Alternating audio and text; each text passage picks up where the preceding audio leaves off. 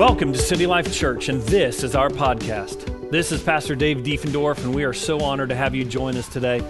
Our passion is to help you discover who God is, grow in the likeness of Jesus, and lead well in this generation. I hope in this message, God will meet you where you're at and take you to the next level in your connection with Him and His kingdom. Enjoy the message. All right, good morning. You guys well? Morning. Thanks, worship team. Well, if you've been with us for the last few weeks, you know that today is the day. We've made it. We're finally here. We have finished uh, the book of Romans. We're finishing up Romans today. Um, so if you guys have a Bible, turn to Romans 13 and uh, we'll get going. So on your phone or in the Pew Bible in front of you, Romans 13. What we've been. Uh, We've been looking, this, this book of Romans is one of the most uh, uh, theme rich books of the entire Bible.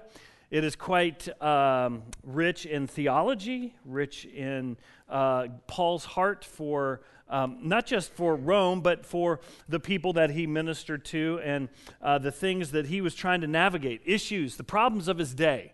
Uh, and what we learned out is that at the beginning, uh, the, of this Roman series was that about eight years, maybe about 10 years before Paul's writing this letter, um, the Christians in Rome, most of who, whom were Jewish, uh, there were some Gentiles there, they all got kicked out of Rome by Caesar, and so all the Jewish Christians had to leave Rome. And some uh, went on to Corinth, and Paul actually became really good friends with a lot of these. Um, uh, people that had left Rome, these Jewish Christians, and uh, Paul developed a relationship with uh, and these, and now they're they've gone back, and these Jewish Christians come into a now Gentile centered church, very different than what they were used to, and they're freaking out. And the Roman Gentile Christians um, there was a lot of anti Semitism in Rome, throughout Rome. And uh, so the Gentile Christians were at risk of fe- being elite. They were Romans, of course. You know, Rome is dominating Israel in another part of the world. And so, therefore, Rome, we're at the epicenter of greatness, right? Within the Gentile world. And so, these, this, these two groups of Christians, they're trying to worship God together in one spirit. And Paul is trying to heal these wounds and explain to them that they are now a part of the new family of God. Yes, there are some Jews that were God's chosen people, but when the Messiah came, they didn't recognize him as such, and they're going their own way. And it's something that we talked a few weeks ago, but it grieved Paul's heart to see these Jews turning away from the very Messiah that they had been waiting for for hundreds and hundreds, if not thousands, of years to arrive. Paul says, This Jesus is this Messiah, this long awaited Messiah that has now come, and he has fulfilled the promise that, he, that God gave to Abraham. He is the fulfillment of Abraham's promise, and that now he comes to bring a new kingdom and a new way of life that man can now be reconciled back to God and be his people, as, as Will was praying earlier, to be his image bearers on the earth. The thrust of Scripture is that mankind is God's image bearing, um, image bearing people on the earth. They're, they, yeah, rocket science on that statement, Dave. I worked all week on that one last sentence. Anyway, so so we're coming to the conclusion of this letter. So we've I'm not going to re- recap the whole book, but we're coming to the conclusion of this letter. And so I want to reach back. We're, we're really covering 14 through 16, but because the last uh, chapter and a half is a big sign off from Paul, because he knows a ton of people in this church, um, we're going to kind of step back into chapter 13 just to kind of get a sense and a, a, a um, of where Paul is headed in this kind of section. And so we're going to pray because I need him really bad this morning. Amen. Lord Jesus, we just thank you for the power of your word. God, we thank you that you are a living God, Lord, that sees us, that knows us. Lord, you know right where we're at. Lord, you know if we're close to you or, God, if we're running. But we find ourselves here this morning. Father, I pray that your Holy Spirit would speak straight to our heart right where we are. Lord, let us hear the things that we need to hear this morning to be your people in this generation. In Jesus' name, amen. Romans 13, verse 8. Romans 13, verse 8. Owe no one anything except to love each other. For if you, you love your neighbor, you will fulfill all the requirements of the law.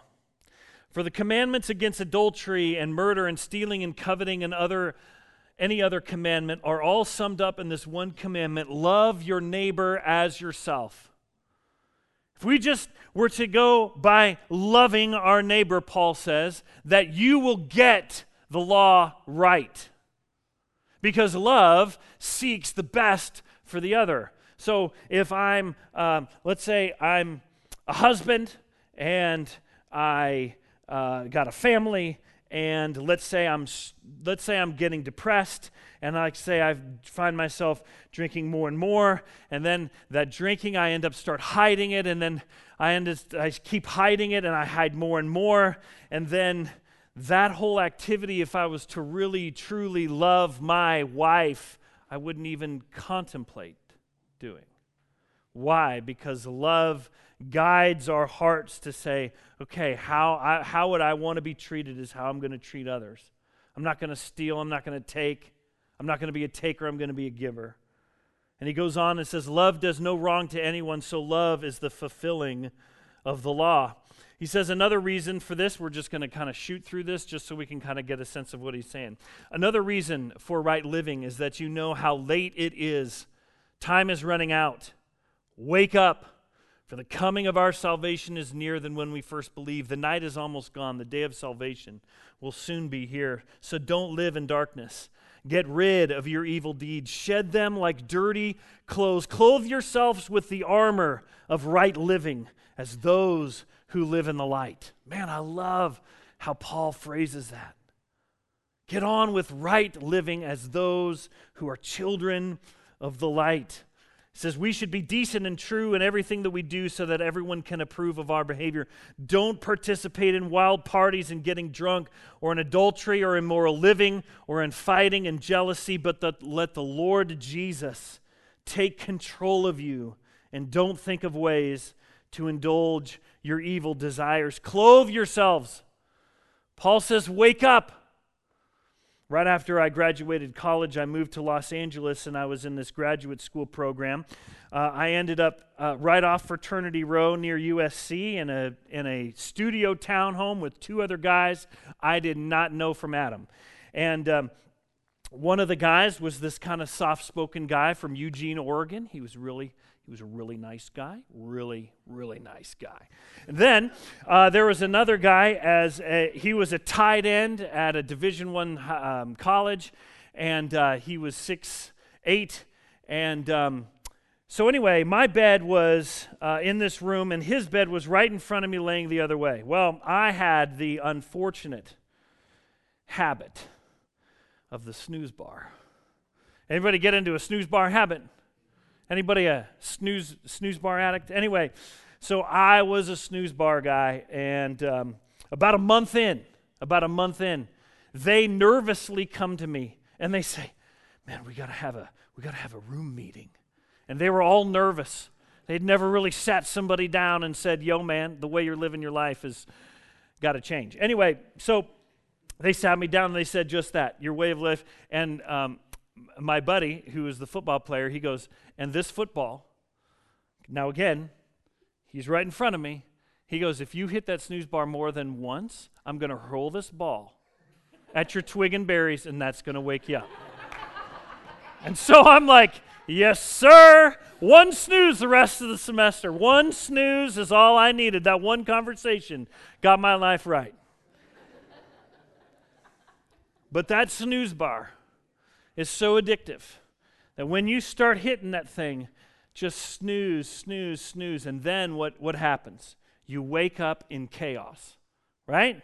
Oh my gosh, I overslept. Oh my gosh, I can't believe I hit that snooze. I fell back asleep. It didn't go back off. Now I'm late. Now I'm rushing.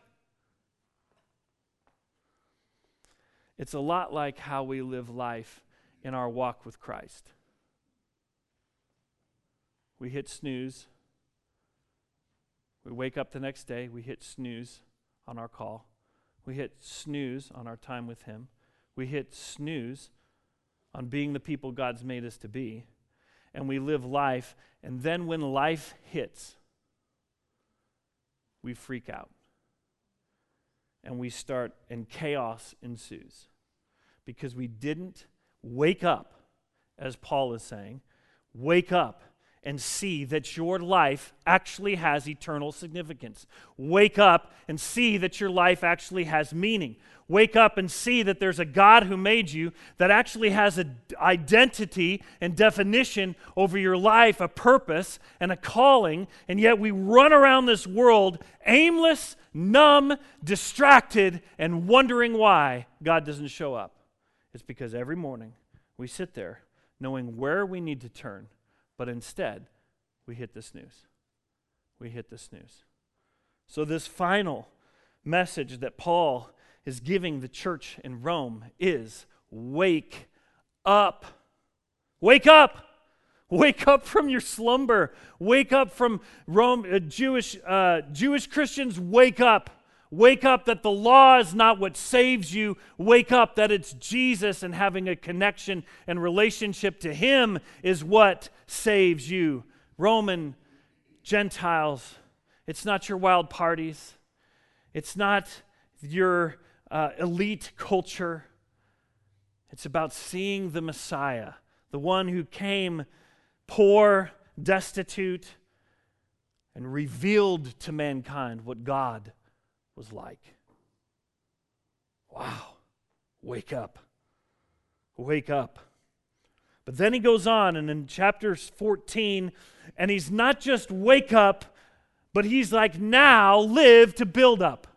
So wake up and build up. And he goes on in Romans 14. You can kind of peruse that this week, but basically brings up two kind of common problems that they were arguing about in the day and these Jewish Christians and these Gentile Christians were arguing over uh, certain foods that you could and couldn't eat, and over certain holy days that they had to observe, or they didn't care observing because they saw every day as holy. And so these people are warring within the church. And so I'll explain the situation to kind of sum it up. On one hand, here's a Christian with a strict conscience whose background, upbringing, and temperament all incline him towards a very serious view of his moral responsibilities. As far as he can see, the Christian is surrounded by a very wicked, corrupt, pagan world. The best thing to do is to shun it completely, they think. And if that means not touching meat, usually from the pagan meat market, so be it. He then notices that a woman over here who apparently claims to be a Christian as well is buying from the market meat which obviously came from the pagan temple. Uh oh. How appalling. How appalling. Her and her family have deeply compromised. You know people like this? They're, your family is deeply compromised. The only response is condemnation. That's how that person who's been raised up and trained up to honor our moral responsibility before the Lord, they're looking at people who don't see it the same way and they meet it with condemnation. Or how about the Christian woman? Poor Christian lady. Meanwhile, she's been taught the deep and rich truth that the one true God is the creator and redeemer of all things. The whole world belongs to him, including every piece of meat you could buy or cook. She knows perfectly well that outdated regulations about what you can and can't touch, taste, handle doesn't actually go to the heart of genuine holiness. She's tired of being sniped at and criticized by people who don't seem to have learned what is, for her, one of the most basic and liberating lessons in their Christian life.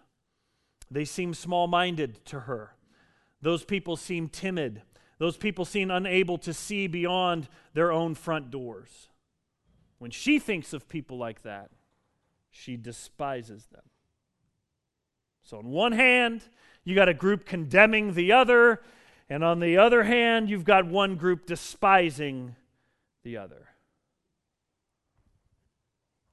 But both are natural reactions. If you really think about it, if you really put yourself in their shoes, you can kind of say, yeah, that's a natural reaction.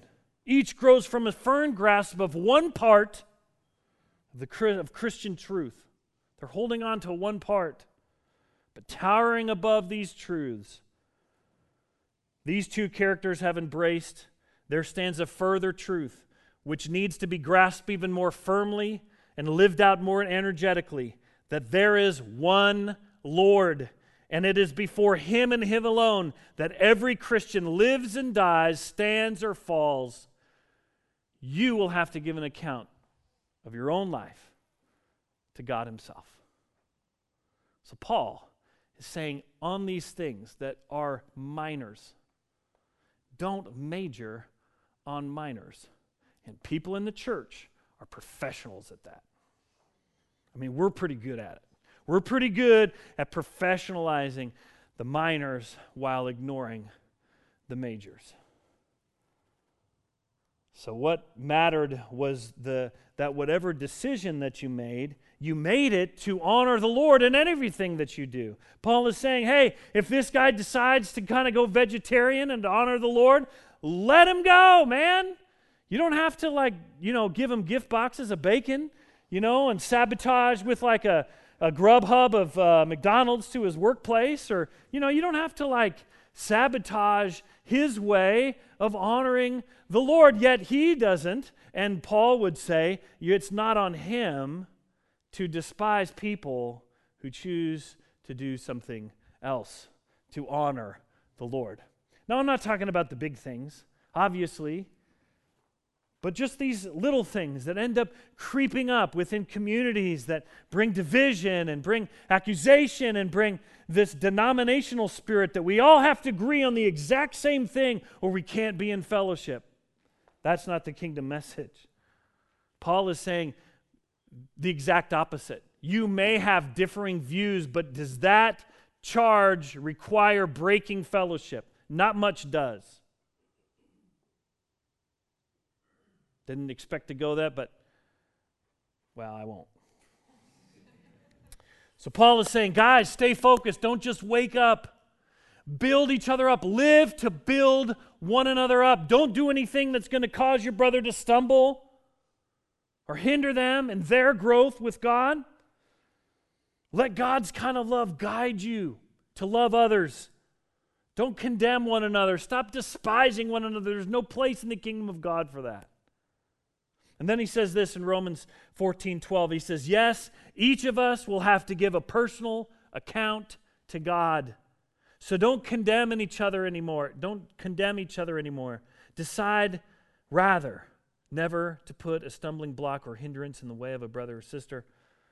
Wake up, build up. So for the religious Jew, stop condemning these Gentiles that flesh out their walk with Christ a little bit different than you do. Paul is appealing, but for the Gentile, Paul is appealing to people who are happy to eat and drink whatever. It is asking them to recognize that there are occasions where they need to hold back from this freedom for the sake of those whose Christian faith will be irreparably damaged by such behavior. It means thinking through your behavior with people that are that's not you. Everybody else. It's thinking through how is my behavior going to reflect God? How is it going to reflect the way Jesus lived life? If I'm a follower of him, I better be following in his footsteps and not making my own decisions, making my own plans, acting how I want to with a Christian label on top to say, yeah, I grew up in church. I know him. Nope, won't get you past. We have to give an, a personal account to God for our lives. Not just our behaviors, not just our thoughts, but even our motives as well. So then he says this out of all this kind of controversy over the minor things, Paul wraps up and says in verse 17 For the kingdom of God is not a matter of what we eat or drink, but of righteousness, peace, and joy in the Holy Spirit. If you serve Christ with this attitude, you will please God, and other people will approve of you too. So then, let us aim for harmony in the church and try to what? Build each other up. How much time do you think about building those around you up in a week? How much time, if you were to quantify it?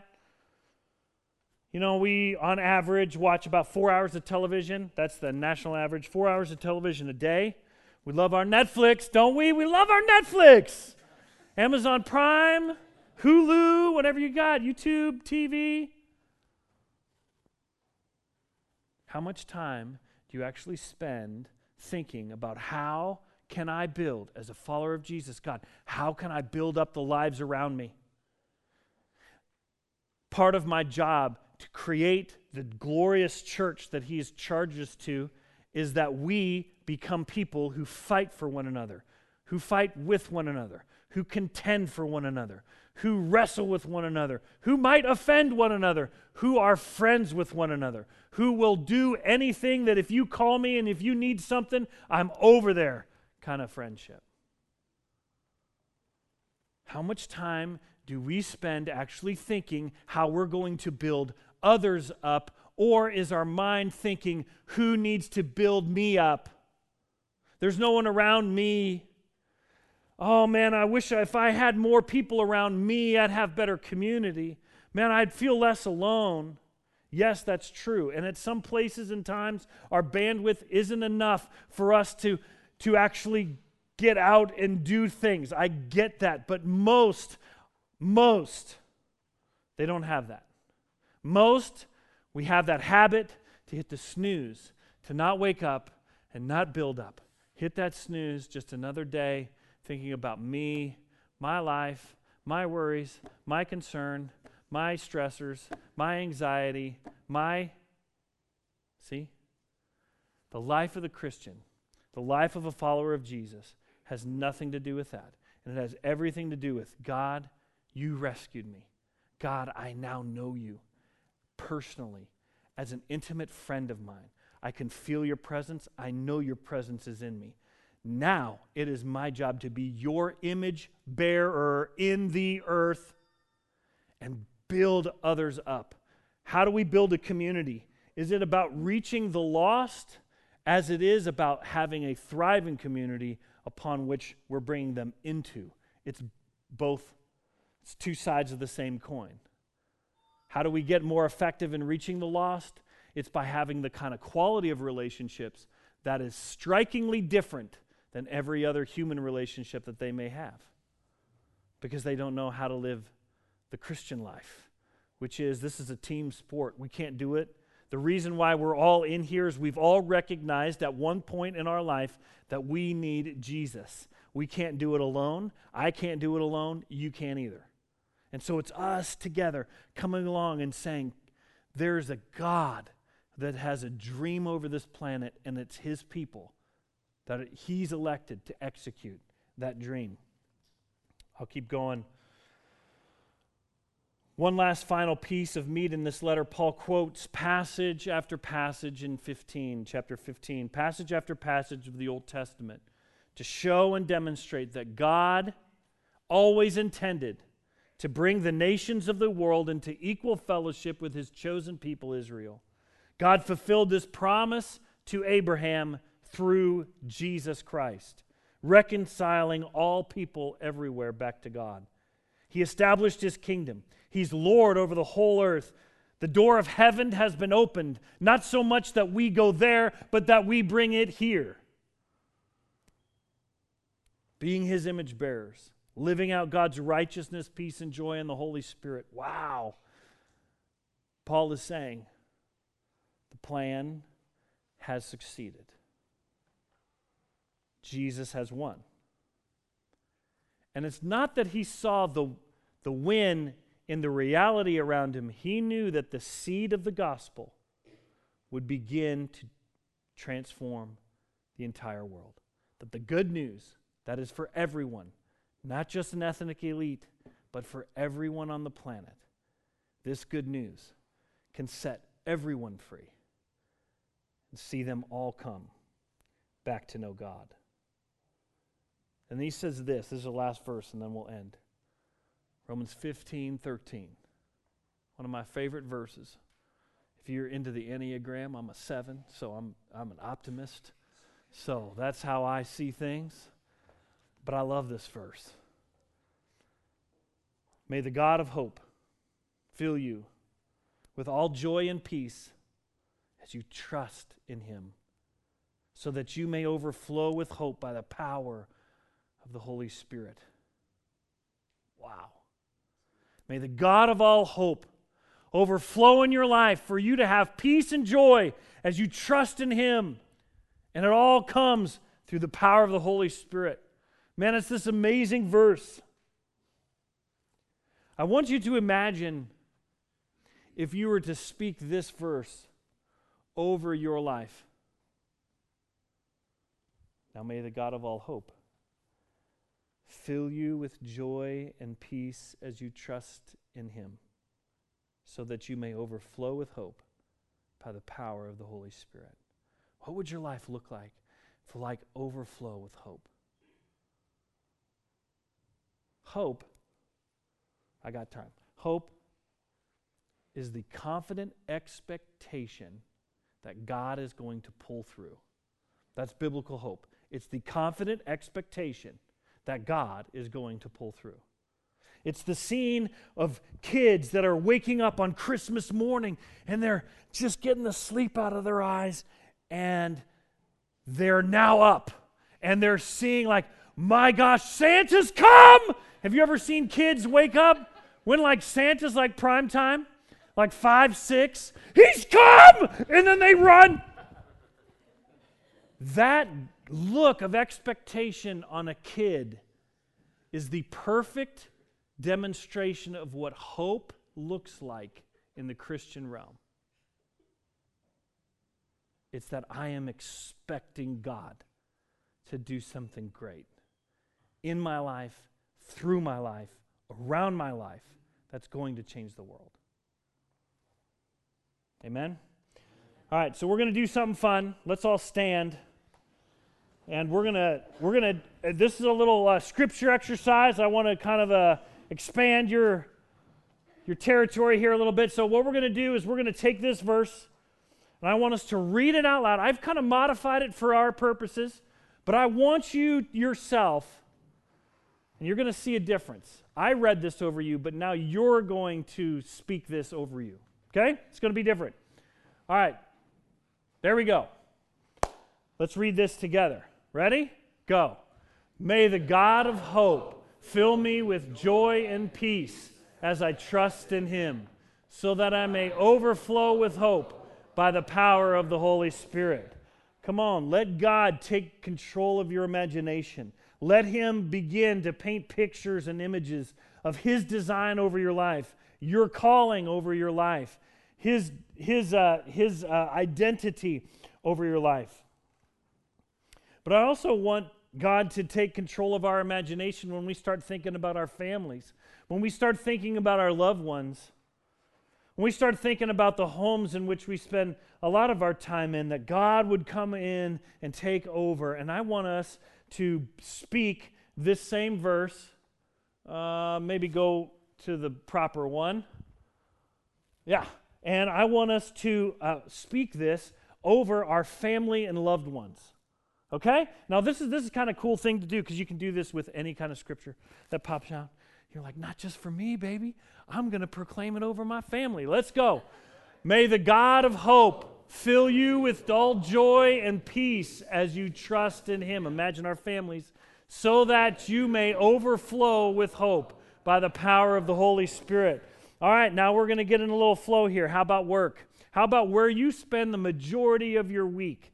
Uh, there's, there's difficult people there. There's, there's people there, you, you might be comfortable. There might be a little bit of rut. But I want us to this morning to proclaim that the God of hope would invade your place of work. Come on.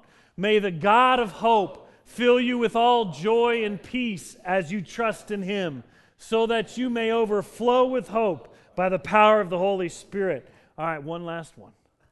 How about over our city? How about over Kansas City? May the God of all hope fill this city with peace and joy. Amen. Let's say it. May the God of hope fill you with all joy and peace as you trust in him, so that you may overflow with hope, Kansas City, by the power of the Holy Spirit. This is a great way, not just when we're reading Scripture to apply it to our life, but let God, part of, part of, this is my big sign off, then we're going to pray. Part of the role a Jesus follower has is that they begin taking responsibility for the lives around them.